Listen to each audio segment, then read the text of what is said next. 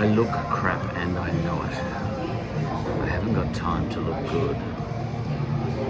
I couldn't if I tried. Alright then. News to hand.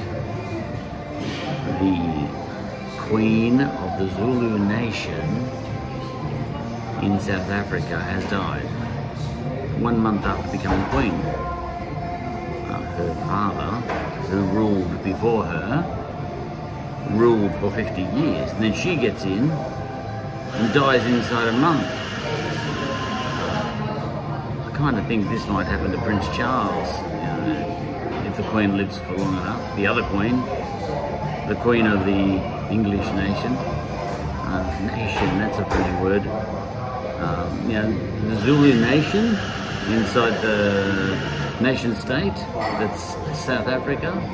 My goddaughter and I have been talking about the difference between nations and states, and you have to keep your head loosey-goosey to get your head around that, because in Australia here we are one nation, and yet we have many nations here in Australia, all the indigenous nations, and sometimes I start to think that there are new nations growing up, like the Black Nation, an indigenous Black Nation, spelled B-L-A-K, which is a different thing than all the individual nations that are the mobs, the indigenous mobs.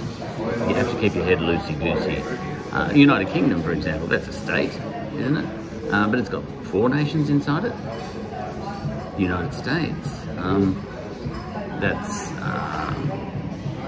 a state of sorts, and yet it's the uniting of a number of states. That's interesting.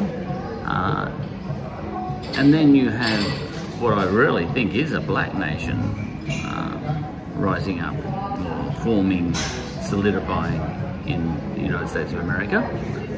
And you have other nations there too, of course, the indigenous nations of the United States of America, which don't go back and back and back in the same way that indigenous Australian nations go back and back and back. And when did the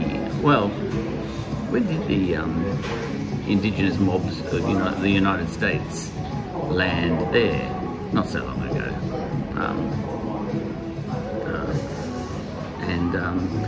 The Maoris in New Zealand, I think they landed really recently there. So the Maoris can't be compared to the indigenous Australians. I've gotten off track. The Zulu Queen has died 1 month after being crowned, not taking office. You take office in a state, I think, and you get crowned by a nation. I'll get lost if I start talking about nations and states again. And as I said, I think this might happen to Prince Charles if he's not careful. The Queen lives to 110, the Queen of that other nation. What is she the Queen of? Well, she's the Queen of 4 nations, I think, at the moment. But watch this space. She's the Queen of Northern Ireland, she's the Queen of Scotland, she's the Queen of Wales, she's the Queen of Wales, she's the Queen of Wales, and she's the Queen of England at the moment. I think she might stay the Queen of England until she dies, and then Prince Charles might get in and he might rule for a month. Alright. Zulu Queen. I'm finished. I was just mentioning that. This is a news update, this YouTube episode.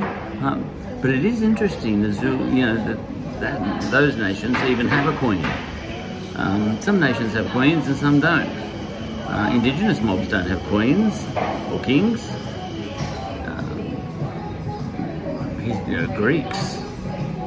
Greek nations, they don't have queens, or they don't like them, kings and queens. The Romans didn't like having kings and queens, but other mobs, other nations, like most African nations, they tend to have kings and queens. And the barbarians tend to have kings and queens. All the northern Europeans, they like having kings and queens, they're barbarians. Africans, they're barbarians. and they have kings and queens, but the sophisticated mobs, the sophisticated nations, like the Greeks, the Romans, and the indigenous Australians, don't have kings and queens. That's interesting.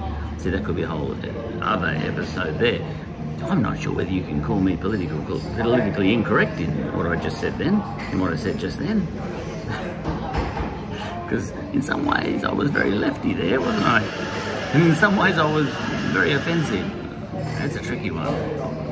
That's the end of this episode.